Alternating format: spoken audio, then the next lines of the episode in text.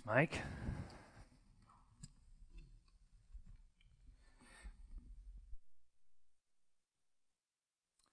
Well, there is a lot of evil in this world. There's a lot of dark. And yet God is still good. That's a statement that um, this world has been struggling with for a long time.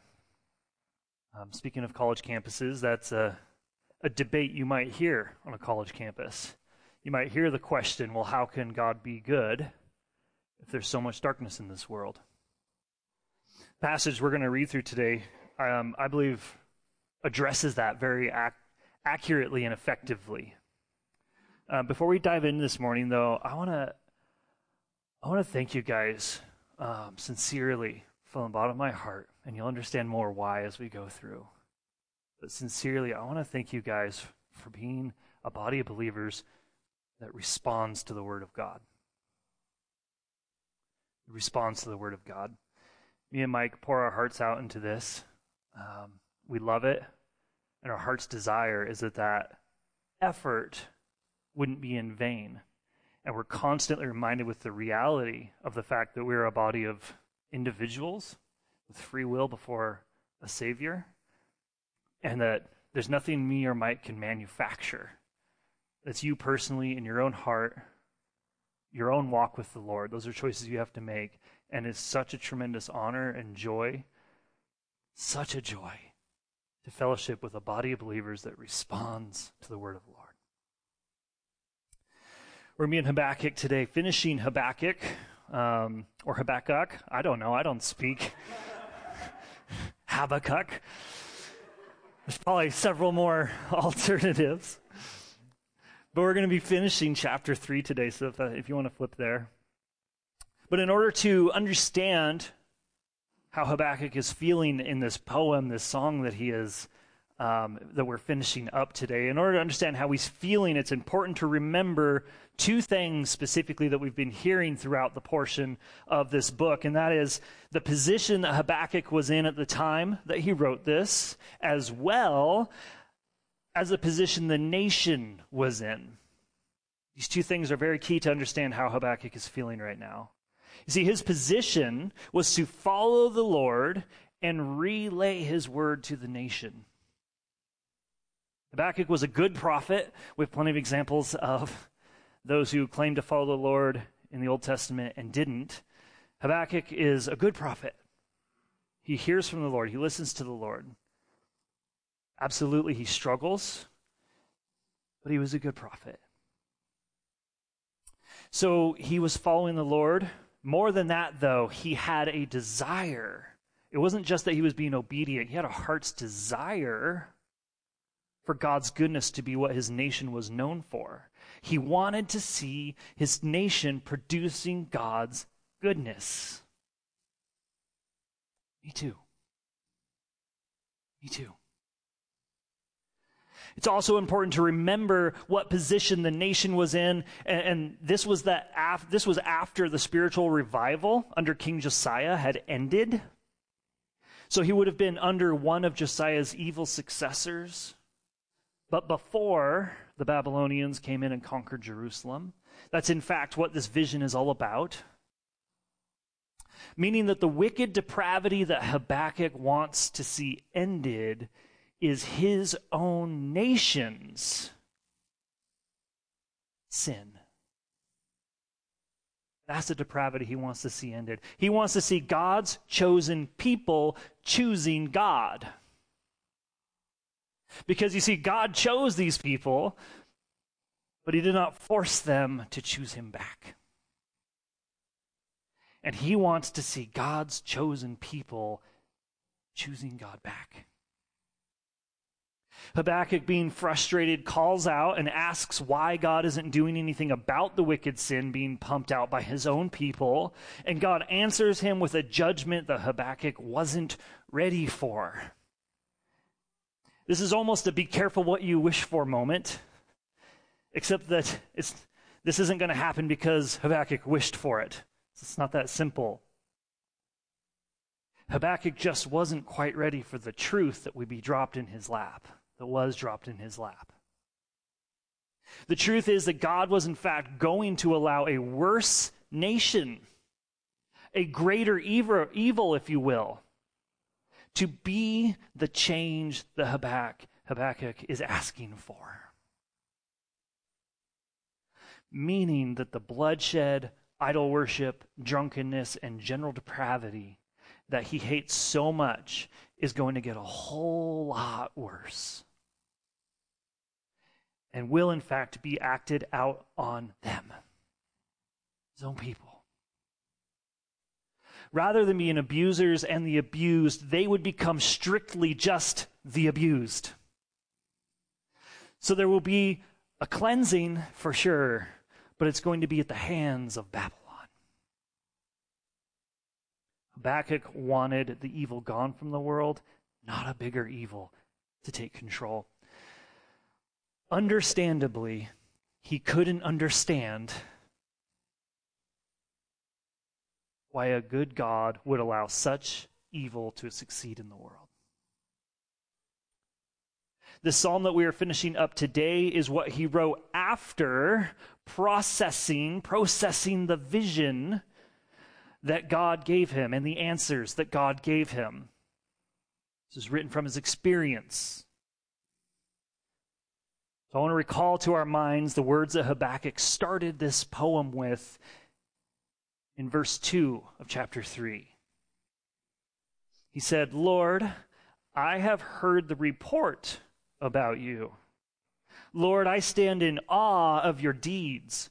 Revive your work in these years. Make it known in these years. In your wrath, remember mercy.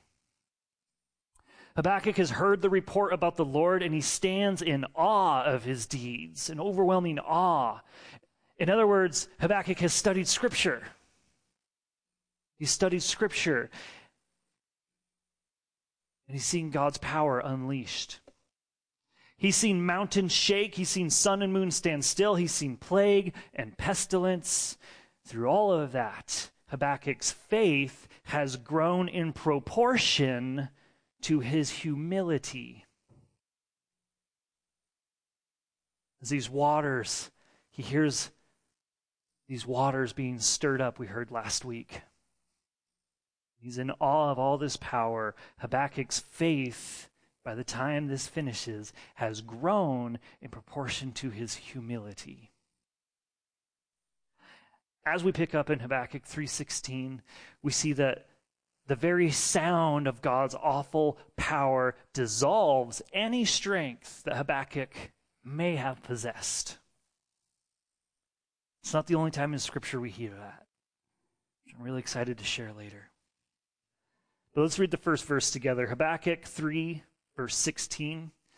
I heard and I trembled within. My lips quivered at the sound. Rottenness entered my bones. I trembled where I stood. Now I must quietly wait for the day of distress to come against the people invading us. Um, I just want to remind you this is a poem, it's a psalm, this is artistic.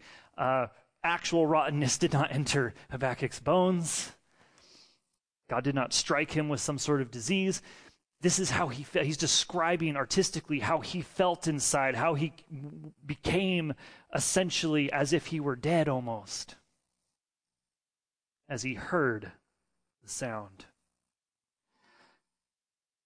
It's not just that he's weak.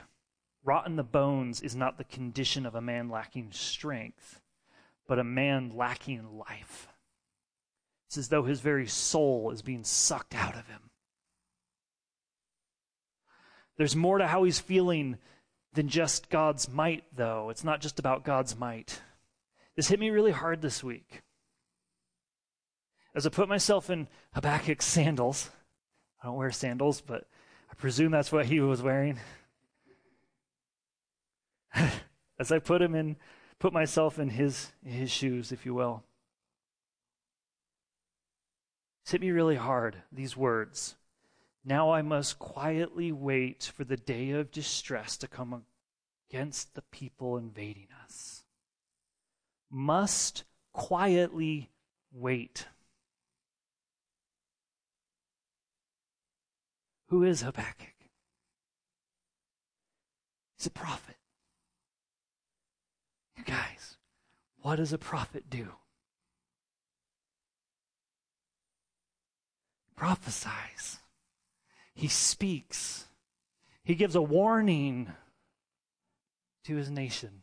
He gives a warning to the people he loves as he hears from the Lord. What are you not doing if you are quietly waiting? His whole heart's desire, everything he poured his life into, everything that meant anything to him, has now been stripped away from to where he, it's been revealed to him. There's nothing he can do. Powerless and more than powerless, rot has entered his bones. It feels as though his very heart and soul's been sucked out of him. So I'm going to say it again. I am so thankful and so blessed to be in a body of believers that responds to the word of the Lord. May that never change among us.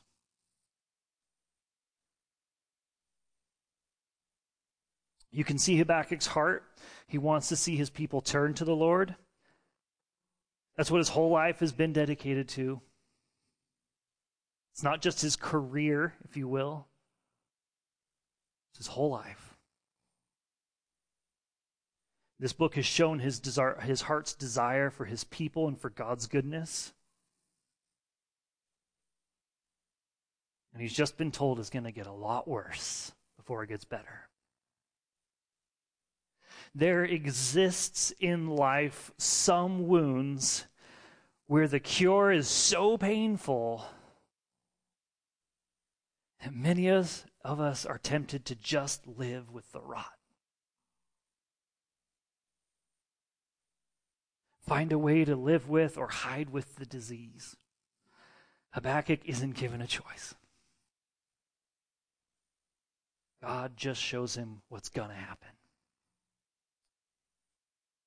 By the way, if you're living with anything like that, it seems too heavy for you, you feel like you got to hide it, it's not fully in context with, we're talking about the nation of Israel here, but since it brought it to mind, if there's anything weighing on you like that, and you know the right thing to do, but you just can't do it, I encourage you to pray and ask the Lord.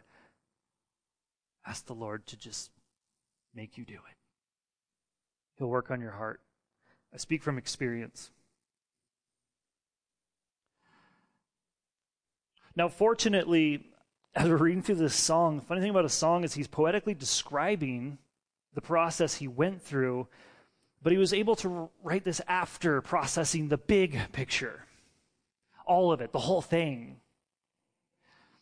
And he seems to have found the right perspective somehow.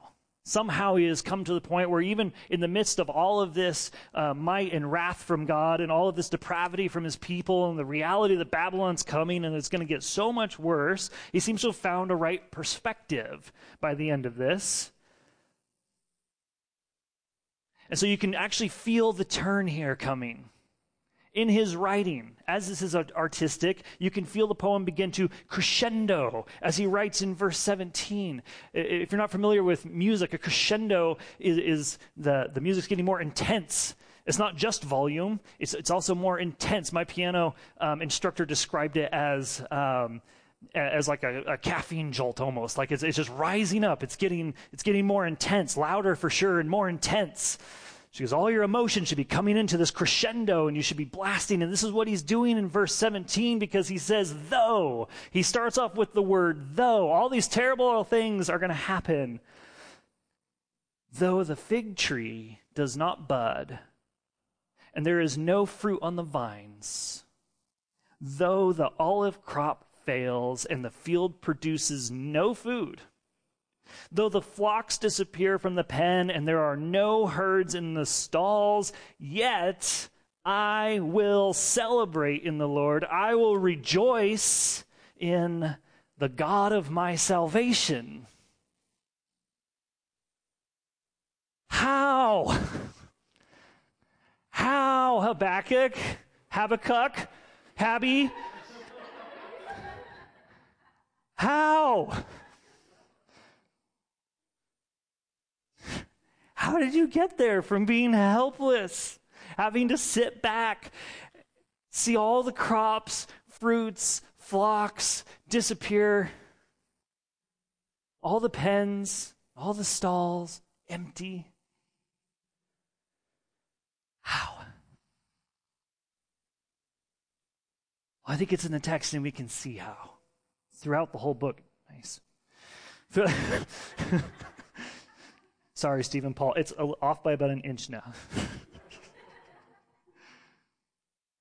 it's because he has reflected on God's word and he has seen God's faithfulness to his people time and time again.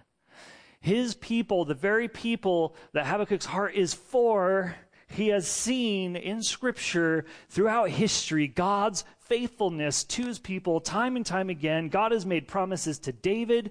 David has made claims through the Psalms. Isaiah has prophesied. And even though Habakkuk doesn't know how, he has full faith that God will fulfill his promise. That he will preserve the Davidic line, we talked about last week that the promised Messiah will come. God said that was going to happen.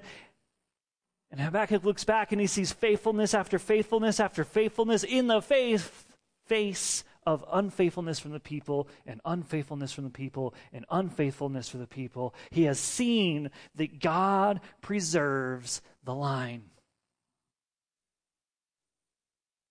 Habakkuk trusts God even though he doesn't know the details. But here's the cool thing we do. We do.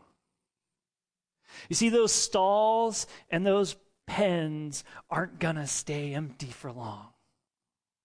In fact, in about five to six hundred years from Habakkuk's time, if he were alive somehow, Habakkuk could walk into one of those empty stables and see a baby. And next to that baby, a poor young woman who believed the Word of God, who wanted, desired, just like Habakkuk, to produce God's goodness. And next to her, a young man who was faithful in the midst of some very difficult circumstances because he believed in the word of the Lord and wanted, just like Habakkuk, to fulfill the will of God.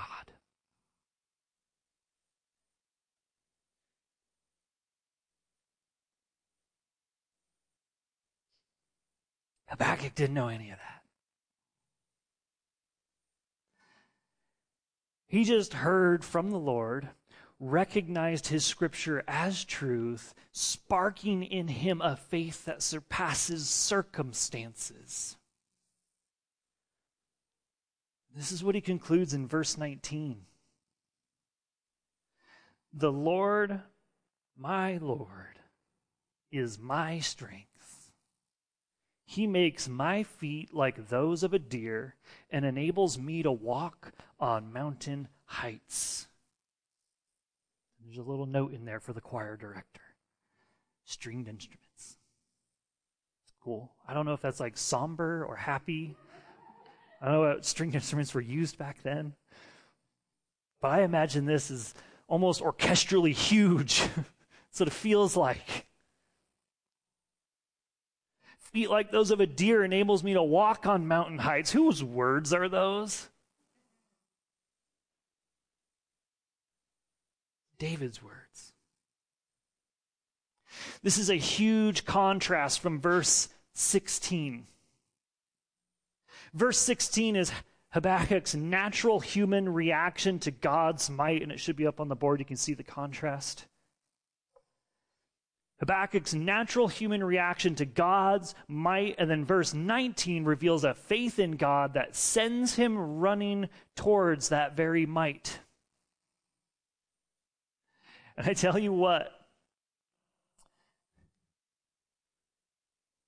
I've got a little boy who's about this tall, and I'm about this tall. I know what that looks like. From a father's heart, I know what that looks like. I know what it takes. It takes trust. My little boy is terrified of most of you. it's not your fault. You're just big. In comparison, that'd be like a like a 30 foot person. It's terrifying. He runs to me. He has faith in me. He knows me because he's felt my love.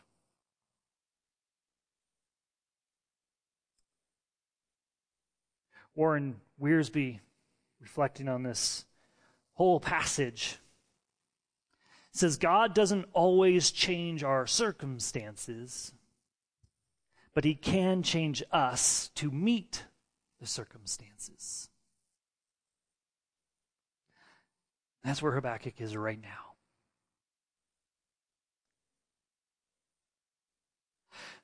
There's one more thing I'd like to point out from here that hit me really hard this week as well. The language in verse 16 is used in at least two other places in Scripture that I could find. The language he uses in verse 16, where he says, I heard and I trembled within. My lips quivered at the sound. Rottenness entered my bones. I trembled where I stood. This completely helpless, weak state of somebody who, who, who has been shown the awesome power and presence of God has been used in at least two other passages. One of them's kind of long. I'm going to read it for you. It's going to be on the screen. This is from Daniel chapter 10. Starting in verse 7, he says, Only I, Daniel, saw the vision. The men who were with me did not see it, but a great terror fell on them, and they ran and hid. I was left alone. Looking at this great vision, no strength was left in me. My face grew deathly pale, and I was powerless. I heard the words he said, and when I heard them, I fell into a deep sleep with my face to the ground. Suddenly, a hand touched me and set me shaking on my hands and feet. He said to me, Daniel, you are a man treasured by God. Understand the words that I am saying to you. Stand on your feet, for I have now been sent to you. After he said this to me, I stood trembling. Don't be afraid, Daniel, he said to me. For from the first day that you purposed to understand and to humble yourself before your God, your prayers were heard. I have come because of your prayers. But the prince of the kingdom of Persia opposed me for 21 days. Then Michael, one of the chief princes, came to help me after I had been left there with the kings of Persia. Now I have come to help you understand what will happen to your people in these last days, for the vision refers to those days. While he was saying these words to me, I turned my face toward the ground and was speechless. Suddenly, one, uh, one with human likeness touched my lips. I opened my mouth and said to the one standing in front of me, My Lord, because of the vision, anguish overwhelms me, and I am powerless. How can someone like me, your servant, speak with someone like you, my Lord?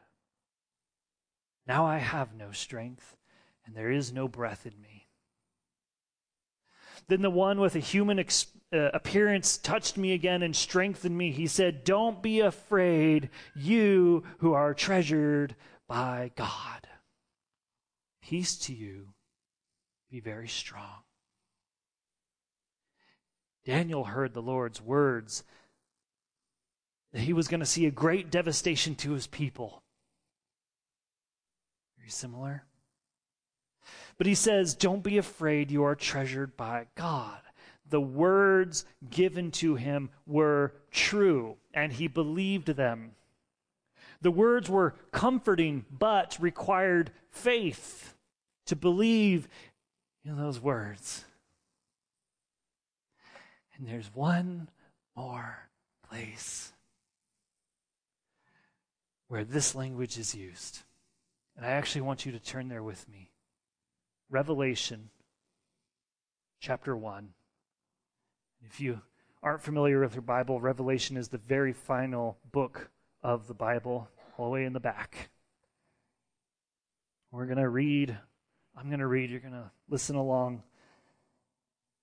Revelation chapter 1, where John is being given a vision.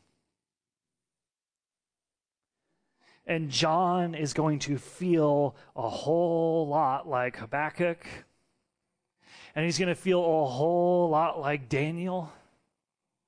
His very heart and soul is going to be sapped from his body. As he is overwhelmed with the awe, the might of the Lord Almighty.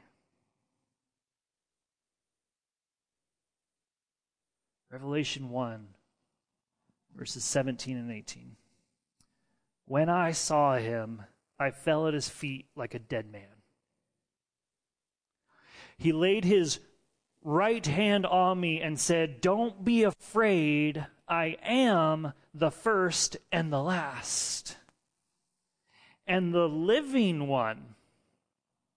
I was dead, but look, I am alive forever and ever, and I hold the keys of death and Hades.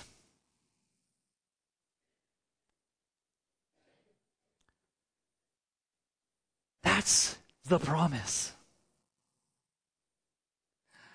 Prophets have been falling in their weakness and their awe before the Lord as they hear this devastating news and the hope of a promise the promise that there will be reconciliation for the people, that the Messiah will come. And John hears more words, falls to the ground, and then that very promise, no longer words or a promise, but a man with scars in his palms or wrists, physically lays his hand on John.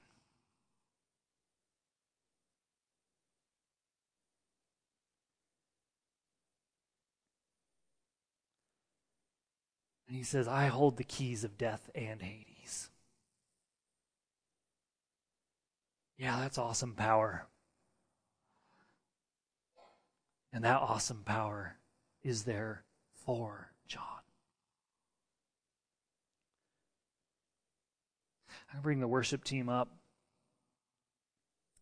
You guys, what I really struggle with with this passage is that I get how evil exists even though God is good. I understand that to a degree. As I believe that free will is required for real relationship to exist. You have a real relationship with a robot. Free will is required for real relationship to exist. So I can understand how evil exists in the midst of a world with a good God. What's hard for me is that Habakkuk is joyful even though his people are about to get wrecked.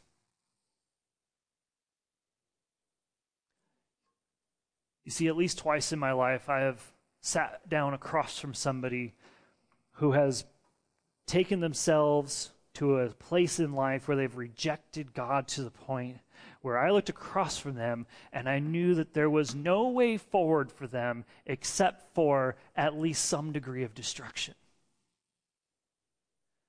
They were going to have to be totally wrecked before they submitted to the Lord. And I have to sit there Nothing else I can say. One of these guys I knew since he was a toddler.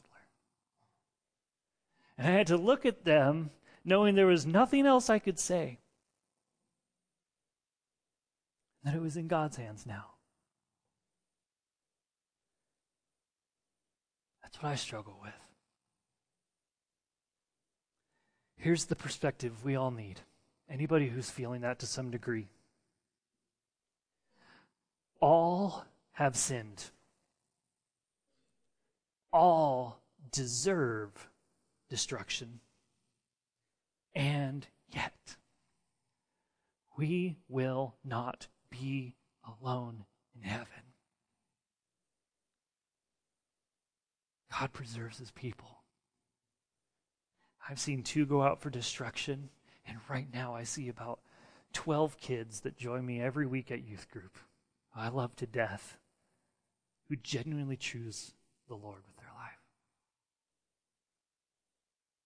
And we're going to heaven together. And we worship our God together. That is where celebration. Habakkuk was able to see God's greatness, but not because he physically saw it, because he recognized it in Scripture. He recognize God's power, he became weak. When you recognize God's faithfulness, runs like the deers in the hill. We need to be in our word, in his word, in the word. We need to be recognizing that. And we need to be building each other up around us and celebrating the fact we're going together. Lord, I thank you for this word that you gave Habakkuk. How we can see we can see the own struggles that we have within ourselves played out in a big grander picture than what we have to deal with on a day to day. You've given these these words to us to reveal your might and to reveal your faithfulness. I thank you that there's so many in this room that are faithful. What an honor and a privilege to be here. What a joy it is to walk through these doors. Only because of the work you've done in the lives in this room. We do give you all the glory, all the honor. We recognize it's all your power and Lord, even though for us it's looking back, we step back into their shoes and we look forward to you coming to this earth to be born in a manger. We look to you and we celebrate you this season because you're so, so good. You're so worthy.